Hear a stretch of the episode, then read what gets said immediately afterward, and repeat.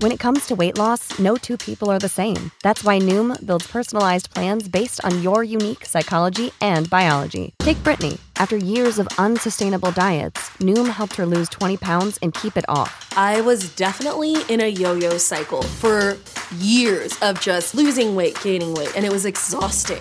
And Stephanie. She's a former D1 athlete who knew she couldn't outtrain her diet, and she lost 38 pounds.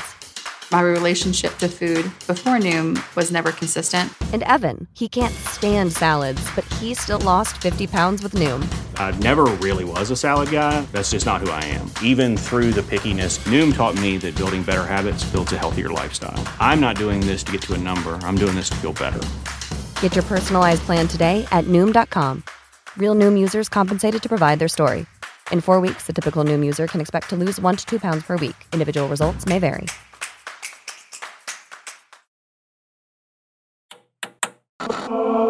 With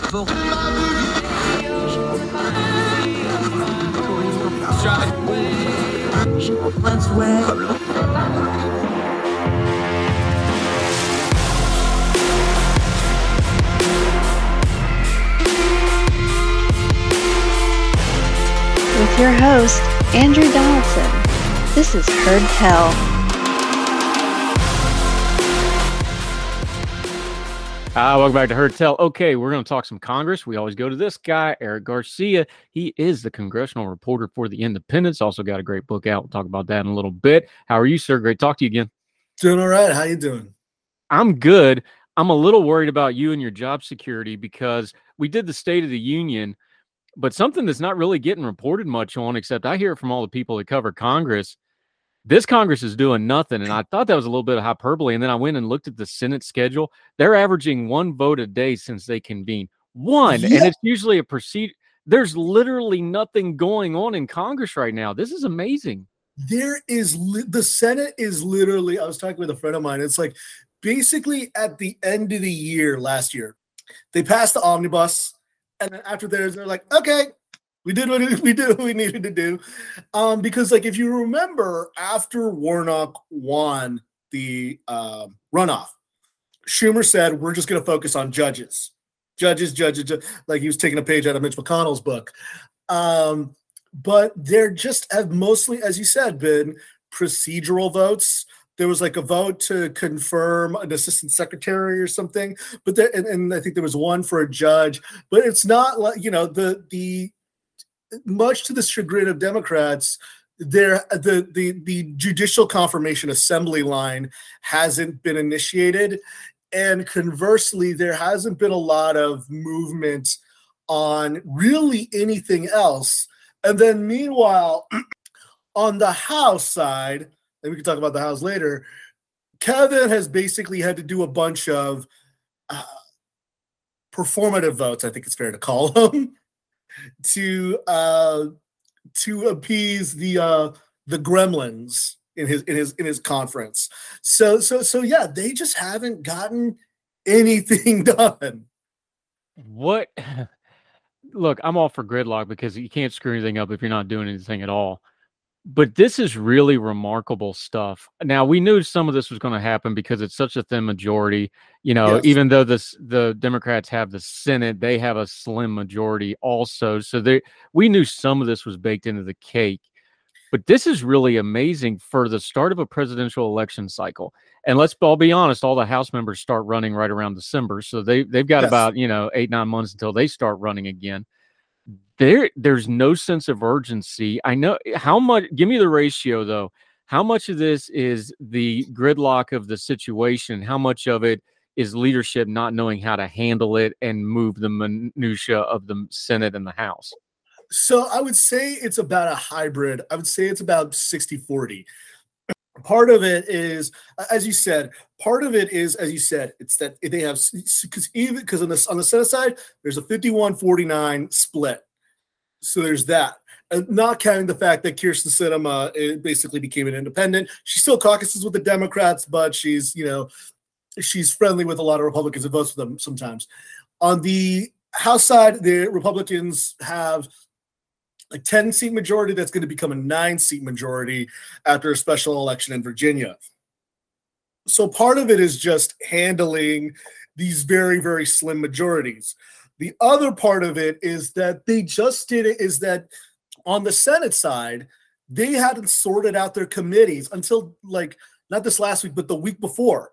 They hadn't even they had it uh because what happened is um Eric Schmitt, the the new senator from Missouri, wanted to be on Judiciary with Greitens, and then they didn't get they didn't give it to him, so he wound up going he wound up going on Veterans uh, Armed Services, and then Hawley was was taken up went off Armed Services. So they've they've just been playing musical chairs because Republicans have one less seat, and then on the House side, they had trouble with sorting through committees because McCarthy, let's be honest, he wanted revenge after they kicked off Marjorie Taylor Greene and Paul Gosar. So there had been there was a lot of back and forth on committee sortings on that one, and on top of that, they had to um, organize these new committees on China, uh, COVID, and the uh, weaponization committee.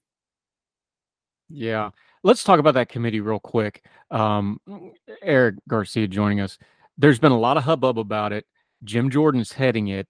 Yes. What are they actually doing? Because everybody's got their opinions of it. You know, the Republicans are saying this is the hold accountable stuff. The Democrats are saying this is going to be a perpetual Benghazi hearing. What's the truth of it? What are they actually doing in the committees? And more to the point, how's Jim Jordan do? Look, Jim Jordan's wanted this power for a long time. He's angled for it. Now he's got yes. it. What's he actually doing with it? So this is the thing that I've said about Jim Jordan. The reason why he didn't want to be Speaker of the House is that being being being the guy in the chair is very different from being a, a a bomb thrower, which is what he's been through the majority of his career. Um, John Boehner used to call him a legislative terrorist. Um, but now I think what he's trying to do is he's trying to split the balance between seeming like a responsible chairman of a committee while still being the guy who hoots and hollers about James Comey and Peter Strzok and Lisa Page. So I went so I was actually in the room for the first uh 2 hours I think of that um weaponization committee before my before my mom called and you got to answer to mom no matter where she calls you. Um and so uh so so so what he what basically they did is that they had this opening panel with Chuck Grassley, Ron Johnson, Jamie Raskin, and Tulsi Gabbard of all people, and basically Johnson and uh, Grassley complained that the federal government was interfering with their FBI, with their with their investigation into the Biden family, and Tulsi Gabbard just went on to a whole tirade about how she was, uh, how she was, how people were mean to her about like, and said that she was a Russian agent. Um, it, and it was it really just kind of, and but and a lot of it was you know moaning and a lot of other things about the Twitter files and Elon Musk.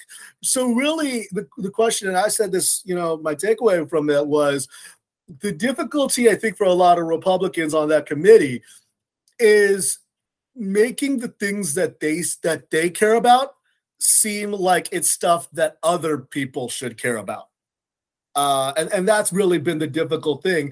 It, it, has, but so far, it hasn't necessarily, and, given it's just the first week, so it hasn't produced the fruit, and it hasn't led to, you know, the kind of um, wall to wall marquee headlines that I think Jim Jordan and Kevin McCarthy wanted it to have. Yeah, I'm part of that, Eric Garcia. This is not the January 6th committee. This is no. a fully staffed committee with both sides. The names on the Democratic side, for people that don't know, the other than Debbie Wasserman Schultz, who headed up the DNC, so she has a little bit probably more of a national profile. Guys like Gerry Connolly, Sylvia Grace, Linda Sanchez, these aren't big time names, these are people that know how to do committees, though. There's pushback on this thing. There is a back. By the way, Jordan's actually doing a pretty good job with fair time as far as the committee members go. Obviously, yes. the witnesses are going to slant, but he's he's playing it straight with the committee members. He's he's yes. doing his job in that regard. But that also means they're getting pretty close to equal time on this thing. I'm just looking at it from the outside, so I'm like, yeah, I know Macy and Gaetz and Stefanik's on these committees. Is there any way an outside observer is not just going to look at this and see it as a wash? Yeah, that, that's the other thing is so so Gerry Connolly and Dan Goldman had I think some of the best questioning on the Democratic side. Uh, I, th- I think that Stacey Plaskett, who's the rep, who's the um, who's who's the ranking Democrat, had pretty much had, had, had some good questioning and had and had a pretty strong opening statement. So the fact that it, so as you said again, because this is a very um narrow because Republicans have a very narrow majority, it's not like they have a bunch of committee members who can just um overwhelm the Democrats. That leads, like you said, to it kind of just people seeing this as basically a break even. And uh, and um you know goldman had a pretty interesting exchange with jordan. I'm sure you know it, it made the rounds on the internet. Uh, and, and, for those who don't know dan goldman was the head attorney during um the first impeachment for trump uh, with the with the ukraine stuff so so so as as you said it was very it, at the end of the day uh you know i, I kind of walked away from it saying feeling like this didn't move the needle either one way or the other yeah, I agree with that. And the other problem you got is, and I've I've asked people this question, I still haven't got a good answer. Is like Jim Jordan's the guy who's like, I'm not going to answer any subpoenas. Why is anybody getting subpoenaed this thing? The, their first opening statement going to be, well, you didn't answer your subpoena. Why do I got to answer my subpoena? And I think that's going to kind of be the doom loop that this thing's going to get into, other than just the sound bites and the partisanship that's going to come out of it of what they're going. I don't think anybody outside of that's really going to get any traction on this. Is that a is that a fair way to look at it? It is a fair way to look at it. You know, again, because the fact that he didn't answer subpoenas on the on the January 6th committee, he didn't, uh, you know, and he he's basically kind of flat thumbed his nose at it. Uh, that that has kind of led to him. Uh, that that's kind of that that that could actually kind of uh, backfire on him. Incidentally enough, the the funny thing about that oversight committee about that organization committee is yes, you got your Gaetz and your Stefanik and all that. It was not as much of a circus as the oversight committee hearing the day before, which was um, a debacle. And I think that Kevin is probably regretting putting, and I should say, James Comer is a pretty, you know, evenly, you know, fair handed guy. But and Jamie Raskin, from what I understand, likes him, and when I've talked to them, they, they get along. But I think that Kevin is regretting putting Marjorie Taylor Greene on that committee. Um, yeah. So so so so so, so it, it, that that hearing was much more of a debacle. So.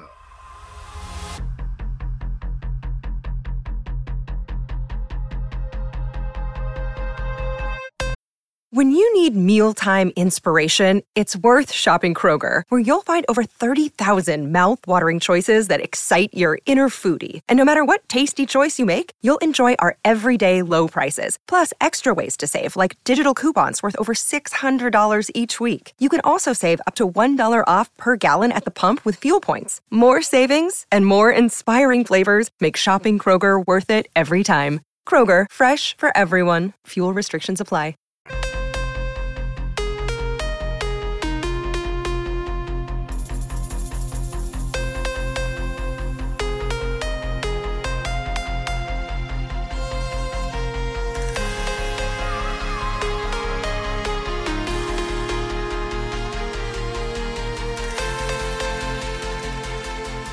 Yeah, I wanted to ask you about Marjorie Taylor Greene too, because I've got a little bit of a working theory on here. I think, and people look, this is just we do a dog grown folk talk here. Probably the best thing that ever happened to Marjorie Taylor Greene was the Democrats stripping her of her committees because yes. never, nobody listened to her talk outside of conservative media for two years. Yes. Anybody that pays a lick of attention to her, they can't hide her now. And I know no, I, she's not the only crazy person in Congress. There's a couple on the Democratic side that say really Looney Tunes things, but she's just kind of look, Kevin made the deal. Kevin McCarthy, yes. she buddied up to Kevin to get her committee assignments back. She's got it. They can't hide her now, and she she ought to be an in-kind donation to Democrats because she is just so off the wall with this stuff. I think this, in the long run, is actually going to end up being her undoing the fact that she's actually on the committees now. No question, because I remember like after she got stripped of committee, she says, "Oh well, now I have more time to like do other things." Back in like 2021, and weirdly enough she was kind of right about that because if you're on committees, that means you actually kind of have to do serious, important work. Say what you will about Matt Gaetz, but if you remember the thing that he wanted when he twisted the knife into McCarthy was he wanted a chairmanship over over uh, I think it was for uh, a subcommittee on armed services, which makes sense. He represents Pensacola, he represents the Panhandle. There's military bases there, Greene for all for, for for you know doesn't have those same interests. It's not like she's it's not like she necessarily wants to you know get something through uh, across the across the finish line on education or government reform or anything like that. She's just going to be um i think fair to say peacocking um on these committees, and then these things are going to go viral. These things are going to go. Uh, these, these these things are going to make the round on the internet. And incidentally enough, ironically enough, uh, the person she she's now on the committee, you know, that she's on oversight. She's now going toe to toe toe to toe with um, AOC, which criticisms of her aside, and there are plenty of criticisms I've made criticisms of her. She's a good questioner in these hearings, and she doesn't peacock. So it's it's a um, it's it, you know it, it, probably might be their undoing and as i said kevin might come to regret putting her on oversight because she's going to be asking about the twitter files and elon musk and you know covid origins and she's also on the covid origins committee as well so that's going to be uh-huh. another thing yeah, Eric Garcia joins. Okay, we've been beating up on the Republicans. Let's talk Democrats for a second. Sure. Chuck Schumer hadn't had a whole lot to do because they're waiting on the House to do anything. He yeah. does have two themes developing here. He's yeah. talking a lot about the debt limit, which all he's got to do is sit still because they're going to pass the debt limit. It, Kevin painted himself on a quarter in there, so he's just waiting on that shoe to drop so he can hammer them. He is definitely just going to talk about China nonstop. This is all yes. he's talking about now is China, China, China. He's got some simpatico with Mitch and the Republicans on this, so he can call it as a bipartisan issue. This is something that obviously the White House is going to be paying attention to this is not look chuck chuck schumer plans these things out. This is a theme. He's not going to get a whole lot of stuff from the house gop so he's just going to hammer this china stuff. Is that a fair way to assess where that's at? That is absolutely a fair assessment. And of course with these unidentified uh, unidentified objects uh, what was interesting i'm sure you saw this uh, on saturday uh, senator Jon Tester said that they found another uh, another um, object flying over the sky in Montana, and Tester put out a put out a thing, and, and what what I it was interesting when I I saw it and I interpreted it as oh Chuck's giving Tester, who hasn't made a decision about running yet, um, a little bit of breathing room. It is allowing him to um, kind of look like he's doing serious work. that's not to say that Tester is insincere, uh, uh, uh but but it, it's allowing him to be seen as this as you know keeping a monitor over this thing after the, after another flying device came over the skies of, of Montana. That was that, that really stood out to me. And I was like, oh, Chuck is give Chuck Schumer's giving uh, Jon Tester some breathing room.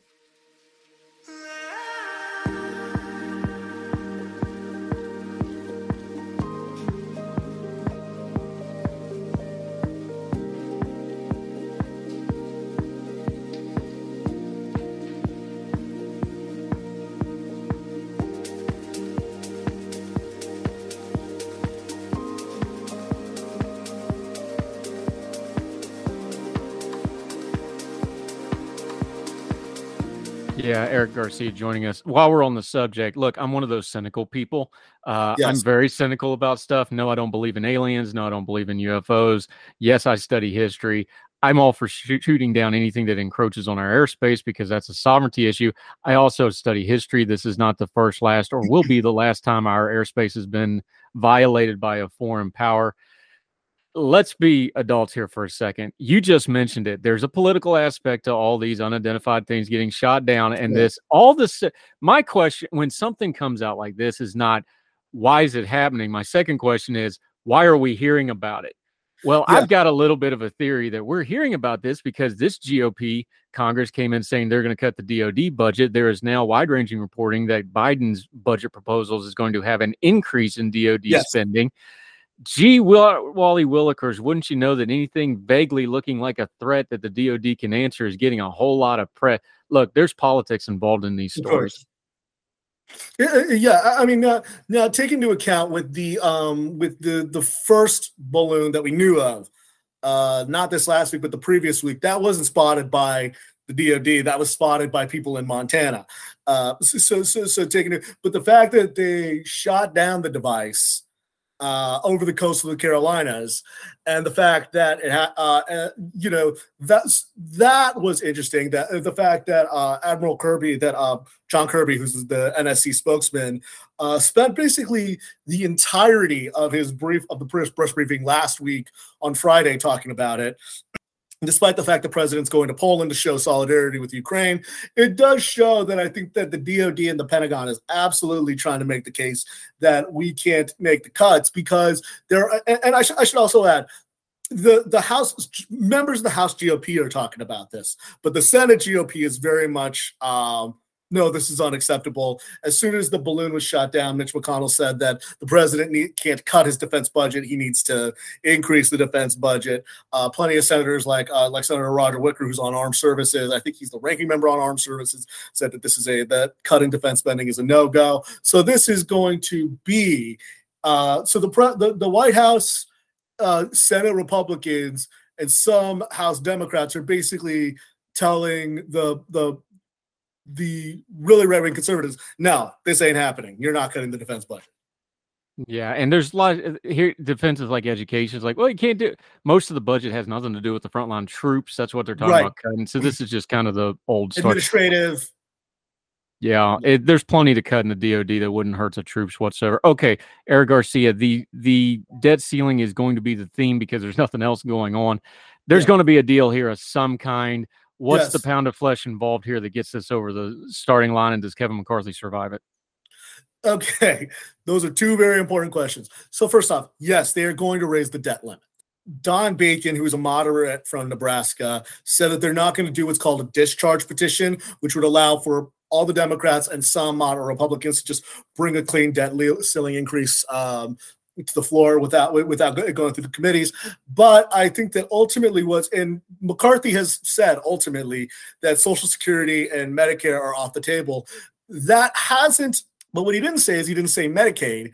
And uh, you know, my good friend Joseph Zeballos-Roig uh, asked Joe Manchin about uh, about Medicaid, and he said, and he kind of showed some openness. But then when I talked to Joe Manchin, he said that we're not scaring the bejesus out of people about things that they depend on. So that might be something. They, there might be some cuts around the margins, around the uh, you, you know, but I don't think. But incidentally enough, the person who um, who, who who laid it out the most was AOC, which she said, "Look, if you don't touch Social Security and Medicare, and you don't touch defense." You don't have that big a chunk of when it comes to non when it comes to discretionary spending and non-discretionary spending. You're going to have trouble making the kind of cuts, especially because Republicans want to uh, put the uh, you know balance the budget within ten years when you take Social Security and Medicare off the table and you take defense off the table, that is un that is infeasible. So the question then becomes, uh, and, and of course, take into account that there's still the Democrats still control the Senate, so they're probably not going to say they're probably not going to say yes to a lot of the kind of cuts that House Republicans want anyway. So that is uh, so really the question is, what is there left to cut? And then the question comes, um, will Kevin be able to get enough Republicans? Will he be able to follow the Hastert rule? And for those who don't know, the, the Hastert rule, named after an actual pedophile who went to prison, uh, it means that Republic that that House Republicans need to get a majority of their party to put anything on the floor. I don't know if that can actually get the uh, if that can actually get to the floor. So so so, so or, or that or without without Kevin having to ask the Democrats for hat in hand.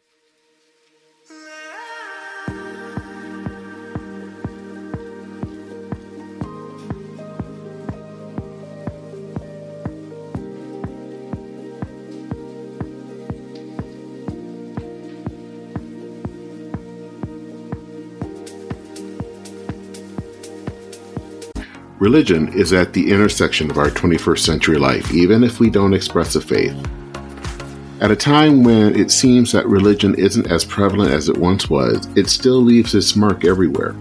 As a pastor, I know that religion isn't something I just do on a Sunday, but it's found in every nook and cranny of my life. Sexuality, politics, social media, the economy, war, nationalism all have some kind of religious angle to them. And as a communicator, I want to find the stories that can help people understand this part of our society that is so important to so many. Hi, I'm Dennis Sanders, and I am the host of Church and Main. Church and Main is a podcast about the journey of faith and where it intersects with modern life. I look at faith with a journalist's eye, asking the who, where, what, why, and how religion affects some of the major issues of the day. Join me as we journey together. You can listen to Church in Main podcast at the website churchandmain.org or on your favorite podcast app. I look forward to seeing you. Folks, you've heard Ethan Brown on the Heard Tell show a couple of different times, but if you're interested in learning about how to discuss things like climate change without all the politics and doom and gloom, head over to his podcast, The Sweaty Penguin. Sweaty Penguin is a late night comedy style climate podcast working to add nuance, critical thinking, humor, and hope to the climate conversation. They got over 100 episodes already, breaking down weekly news stories and specific topics from the vanilla to the ADHD to the international accountability to orangutans. Yes, I know it's a comedy thing, so just go with it. But each time, exploring different ways we can make progress on these issues while still helping the economy, health, security, and everything else we care about. Feel overwhelmed, exhausted, or excluded by today's climate change discourse? This is the podcast for you. Find the Sweaty Penguin wherever you get your podcasts or at www.thesweatypenguin.com.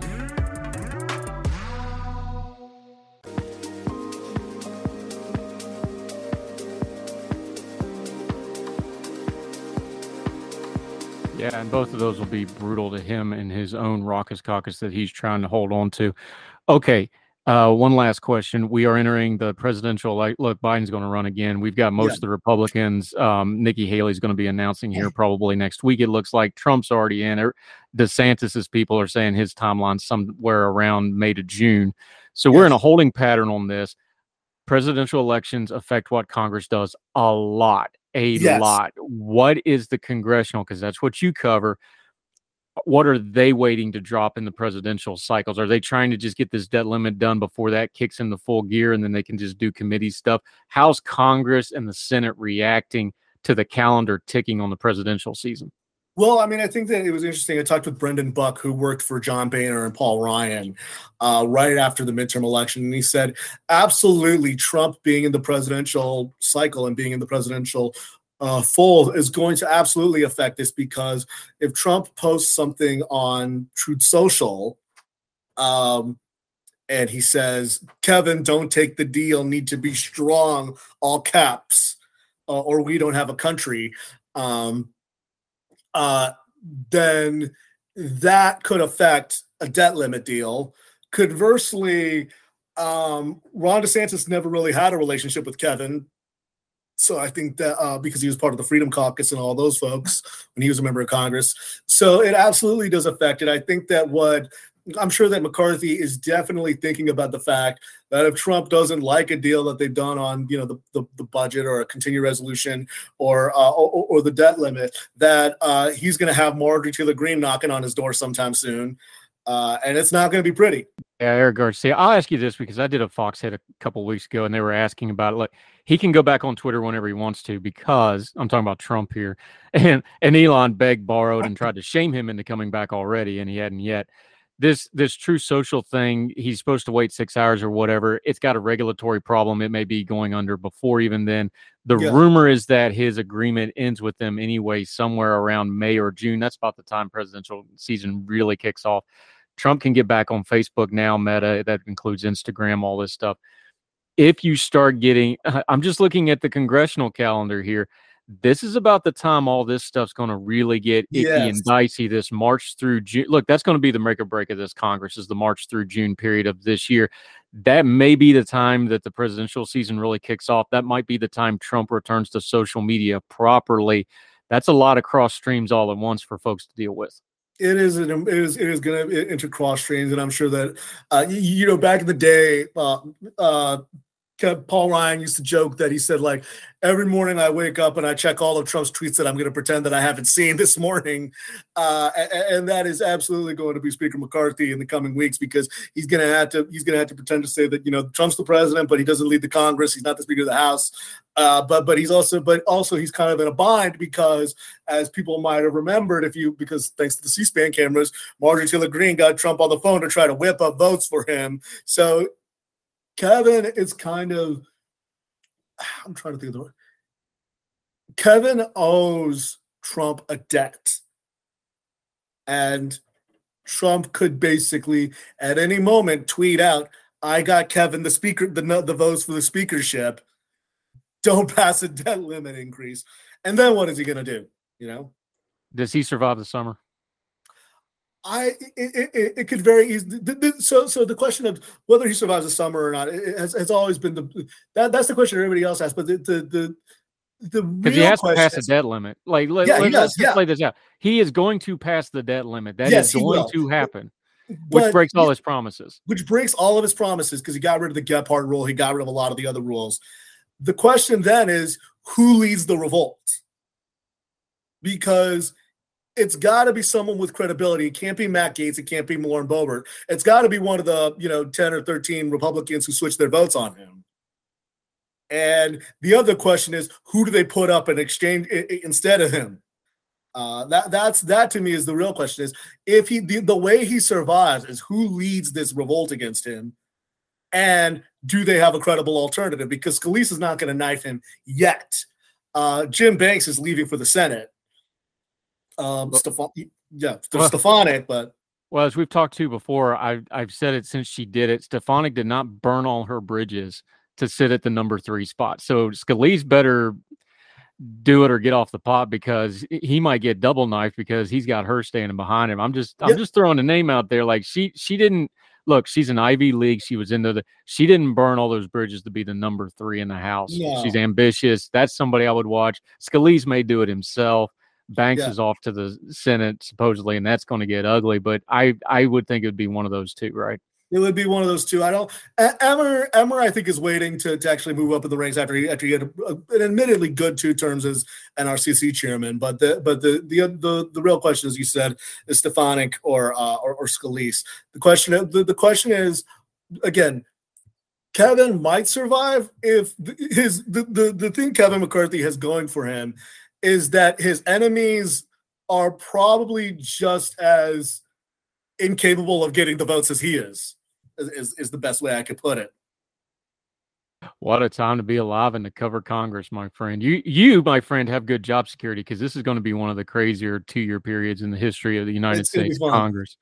Uh, Eric Garcia, we always appreciate it. Let folks know where they can find and follow you. Promote the book. We didn't touch on it today, but you did an article a little while back on uh, autism and the electroshock treatment that was just shocking. Make sure you mention that real quick for folks where they can find your book now out in paperback and yes. how they can follow you until we get you back on Heard Tell again. Yeah, uh, right here, we're not broken. Change the autism conversation available wherever wherever you can get your books. You can get it on Amazon. You can get it at your local bookshop, online, IndieBound, whatever. You can also follow me on Twitter at Eric M. Garcia. I wrote an article for the Boston Globe about the fact that Congress finally passed legislation to allow for the end of electroshock therapy on autistic students. If that makes you go WTF, me too.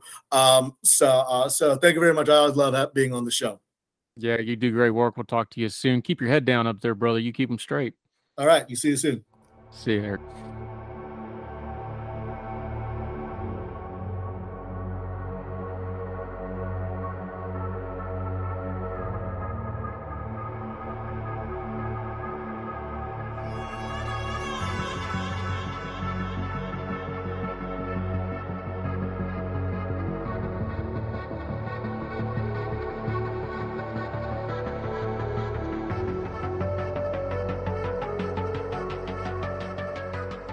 Uh, welcome back to Heard Tell. Okay, new face. Love having these another great young voices contributor. Although she's kind of like me, we're kind of pushing the term a little bit, but we're happy to be there. Elizabeth Grace Matthews, well educated, went to every school in Pennsylvania except for Pitt. So we're going to call her a friend. How are you, ma'am? Glad to see you.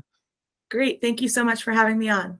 Thrilled to have you. Uh, she went to University of Pennsylvania, Penn State, St. Joe's. Uh, she's one of those right hand Pennsylvania folks, the Philadelphia area. Let's start right there, though. We're going to talk a little education today. Let's start a little big picture here, though. This is one of those things that came out of COVID because we can't talk education without COVID because COVID changed how everybody viewed education.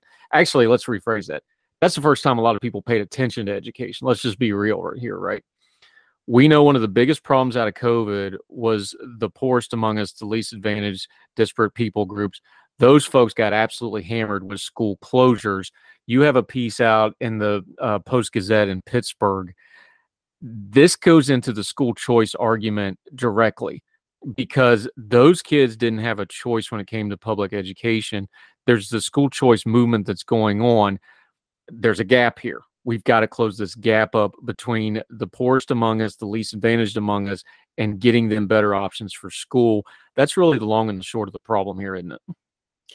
Yes, it really is. And and part of what I'm sort of talking about here is that the rest of us already have these options and we always have. We are able to make choices about where we live. We're able to make choices um, about where we send our children to school. If we live in a place where we'd rather pay for private or parochial school than send our children to the public school. Some people homeschool, um, but and and more people are homeschooling than ever um, after COVID because a lot of people were forced into homeschool during COVID. But those choices are really hard if you don't have the financial capacity to pay for school or to live where you want or have two incomes so that one of you can maybe work less um, if you're a single parent or if you just don't have the the financial capacity or resources to move it can be really really tough. And you're sort of trapped in in schools that maybe aren't performing the way that you wish they were. Um, and that's why there's so many children that are on wait lists for scholarships um, in in philadelphia where i'm from as well as across the country. Yeah so let's talk about this because poverty is never going to go away we're going to keep working on it but you know th- that's always going to be a problem. There's always going to be the haves and the have nots you just you just laid it out. The people that have means they they already vote with their feet. They already have you know look there's a reason on the the real estate websites the number one thing looked at is school districts right? It's a selling point for home it's just the way it's always going to be. Mm. So how do we do this?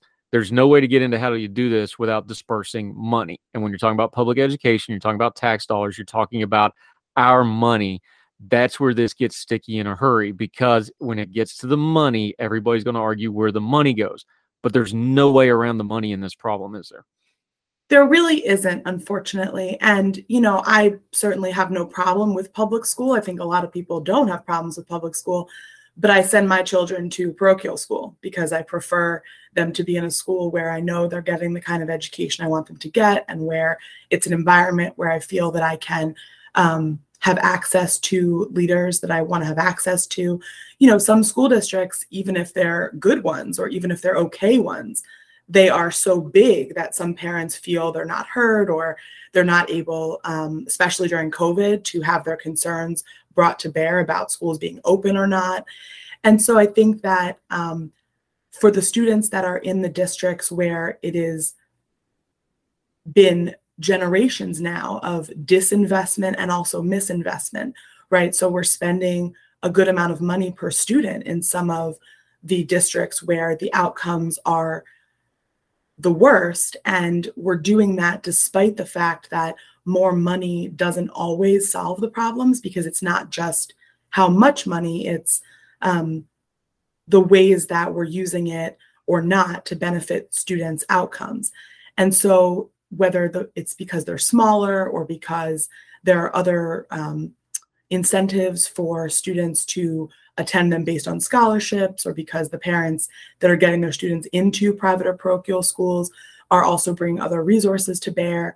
You know it's really hard for the people that are are the most stuck and those are the people that need help the most. And so those are the ones for whom school choice with either educational ta- um, savings plans or with um, tax credits to to get scholarships to attend those schools can be the most helpful.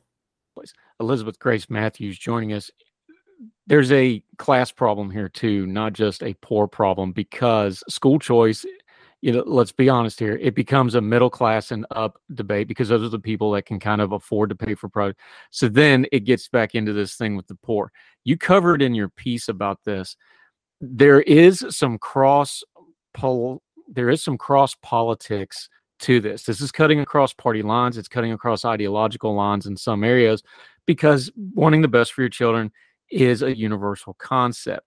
How do we get it out of that rut of probably middle class, upper middle class up being that kind of an issue and bridging that gap, not just with the money, but with the perception of it of this is something that needs to be for everybody, not just the very rich, not just for the middle class and means that are trying to climb the ladder or whatever you want to. If you have a kid going to school, they should have a better option in school. Thank you so much. That's a great question. And I think we are doing that. I mean, I think the National School Choice Week that just occurred highlighted that a lot of states are putting more options for school choice on the books. And I think that COVID really highlighted nationwide the depth and breadth of this problem because it wasn't just about um, the school outcomes, which obviously the test scores fell dramatically during COVID across a lot of public school districts in the country, particularly in those where parents were working, children weren't in school. So I'm not sure what else could have possibly happened, right? You're going to have those those gaps, and it, it makes achievement gaps bigger between people with socioeconomic resources and those without them. So I think that most people are starting to see that this is really the way to go. And I think that particularly parents in those school districts, they they want that choice. The numbers are pretty significant about which um, you know about how high the numbers are in terms of people that want school choice in both political parties and across the country yeah elizabeth grace matthews joining us. Uh, you've been in education a lot. You're very well educated. You have a terminal degree. You understand the machinery part of this right? It's a conveyor belt. That's part of the breakdown here too right? It's not just the school choice and the public school versus private school or homeschooling or micro schools or whatever this is a disruption to the system as it exists. Now, there's a lot of people are like, "We'll burn the whole system down." Well, we can't do that because even on the best estimates, you're still going to have 90% of kids in public school, right? How do we have this debate where there's a coexistence? Because I think that's really the path forward here. That everybody has some options, but part of those options is still going to be needing a healthier public school system. How do we get that coexistence? Because that's really probably going to be the path where you actually get some movement here, right? Absolutely i think you know let a thousand flowers bloom is really the the way to go for sure um, a lot of people love their public schools whether it's because they moved to a place exactly as you said where they wanted to be in those schools or whether because they are in a school that has done a lot to make themselves competitive and make themselves a great place for kids to be, even if they're not in the best district. So, this really is on a micro level about individual schools. But exactly as you stated, on the system level, it's about making sure that people can choose where to be, whether it's choosing different public schools, not being restricted by their zip code, but perhaps by a broader county, or whether it's using charter schools, which are public schools, but run um, not by public school districts, or choosing private schools, or having the option to receive some funds to facilitate some sort of schooling co op and homeschool. These are all things that we experimented with quite a bit during the pandemic because we had to.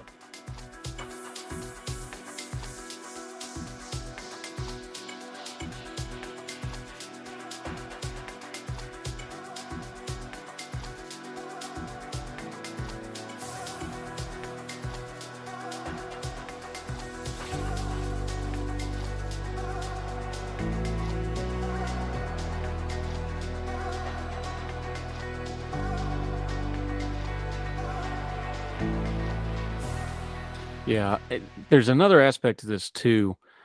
Look, I went to both public and private schools. My children have gone to both. My youngest are in public schools because we're in a good school district. I had those options. I want everybody else to have those options.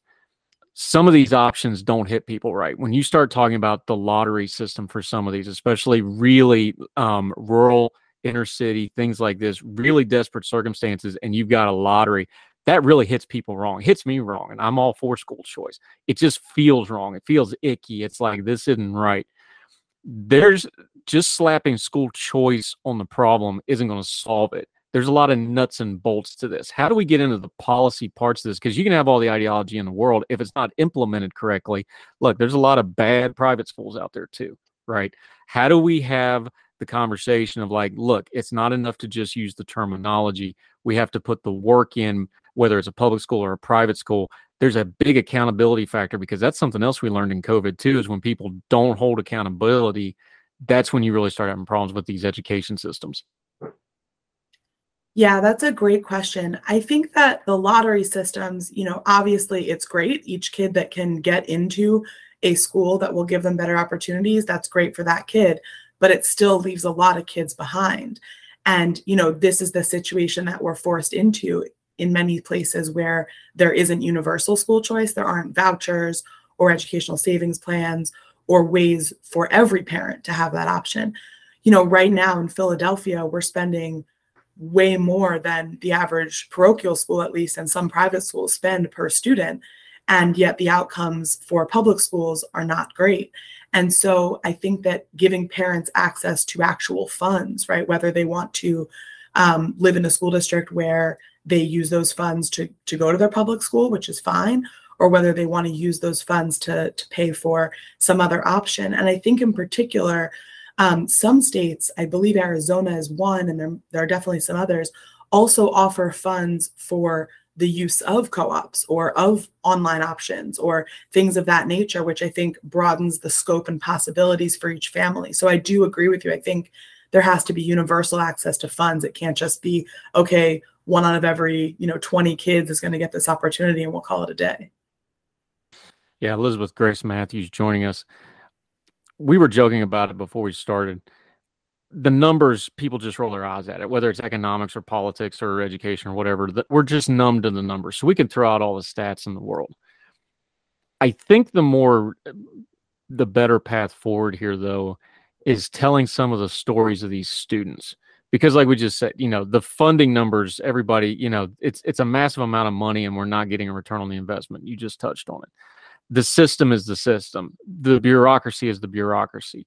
How do we tell the story of these kids, both the success stories and the horror stories, to kind of get people re-engaged in the education system? Because I think what COVID showed was people are disengaged. They were disinterested in the entirety of the system. Once it affected their kids, now they got engaged shouldn't we be doing more storytelling of the actual students here the ones that need a better school or the ones that are having successful school i think that might be a better way policy forward telling those stories than just throwing out raw numbers yes i think that's that's definitely true um, i think that you know obviously this is a place where local journalism is super helpful in terms of people actually getting on the ground and and telling stories of individuals um, I remember back when I was in, either college or high school, the documentary Waiting for Superman came out.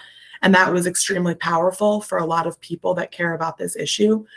Um, my husband happened to grow up in the worst school district in the state of Ohio, and his parents were able to cobble together parochial school um, funds for four kids. But that's, you know, they were able to do that, and it was really a struggle for them to do that. And a lot of people that grew up where he grew up, their parents didn't have that ability. And you know, my husband and I met at the University of Pennsylvania, and he's a lawyer, and those things are obviously because you know he was able to to do them, but it's also because he had the opportunity to do them, which a lot of people don't have. And um, as he's been involved in this work over over the years, I know telling that story and telling the stories of others he knows in similar circumstances has been really powerful. Yeah, I, one of my good friends, you know, grew up very poor, became a lawyer, but it wasn't because they were rich. It's because they, you know, took student loans off their tail, worked their tail off, got some scholarships, and put themselves through school. Those kind of stories, though, I find education. and I wrote about this recently. I think education is one of those like a lot of complex problems. We need a whole lot more all of the above than just the pet project fixes that we do more and more and more. How do we get to that place? How do we communicate this? Because there is a little bit of danger. We already touched on it. School choice is getting buzzwordy and we're kind of losing it and it's become a political viable thing. It raises a lot of money, let's be honest here. How do we keep the focus on the goal of it going forward? Not just school choice, but education, student centered education. how do we change our language and the communication of this thing going forward so that we keep moving the ball forward for the children, right? The thing that blows all this up anyway, but actually mean it when we say it. Yeah. I think that's a that's a, a great point. And I think a lot of it is the fact that you're absolutely right. When we say education, people go deaf to it because some people care about it, some people don't. People care about it only when it affects their kids. When people don't care, they just move on from it. It's not a thing that affects everyone, right? Um, because some people feel, well, I already raised my kids, or I don't have kids, or whatever the case might be. But it really does affect everyone because it's also an economic issue and um, a socioeconomic, um, you know, equality issue. And when I say equality, I don't mean everyone having the same amount of money. I mean everyone having the opportunity to make their lives what they want to make them. And, um, you know, we have a knowledge economy now. We're, we're about to have a post whatever the economy is that we had after the industrial economy that's going away we're going to have whatever the next thing we're going to call it is and you know in this technological knowledge economy that we have we need people that are able to read write reason in in ways that um, perhaps 50 years ago wasn't as necessary as it is now because of all the jobs that use skills that we no longer teach that um, that have gone away. And so jobs that are, are going to be coming online are jobs that are going to require people to be able to have those skills of literacy and numeracy and, and reason. And these are things that we should all be worried about as as a country um, in addition i do think there's room. A lot of people talk about more vocational education about um, making students able not just to have the choice of a school district or of a better school or something like that but also have the choice of you know i know i want to be an electrician or i know i want to be you know whatever the case might be and and be able to track myself into doing that so that we wind up being able to fill some of the the job vacancies that will come online in the next you know many years yeah elizabeth grace matthews always an important topic. We talk education a lot on this program. We're going to keep talking about it because it's never going to go away because we got to keep educating our kids. How we do that says a lot about our government and our society and all of us. So we're going to keep talking about it. It's a great piece. It's in the Pittsburgh Post Gazette. We're going to link to the entire piece. Make sure you read it yourself. Till we get you back on the program to talk again, let folks know where they can find you, how they can follow you, and how they can keep up with you until we see you again on Heard Tell. Thank you so much. Um, I am on Twitter at Elizabeth G. Matt, and I'm also on Instagram and LinkedIn. Um, if you Google, you'll find me. Yeah, we're going to do the links to all that. You can see your social media on the lower third graphic if you're watching on the video. Elizabeth Grace Matthews, thank you so much for the time, ma'am. Thank you so much for having me. Yes, ma'am. All the music on Heard Tell is provided under a Creative Content license from MonsterCat.com.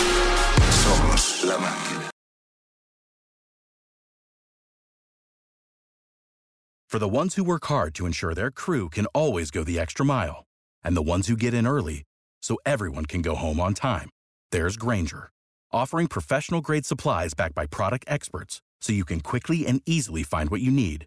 Plus, you can count on access to a committed team ready to go the extra mile for you. Call, clickgrainger.com, or just stop by. Grainger, for the ones who get it done.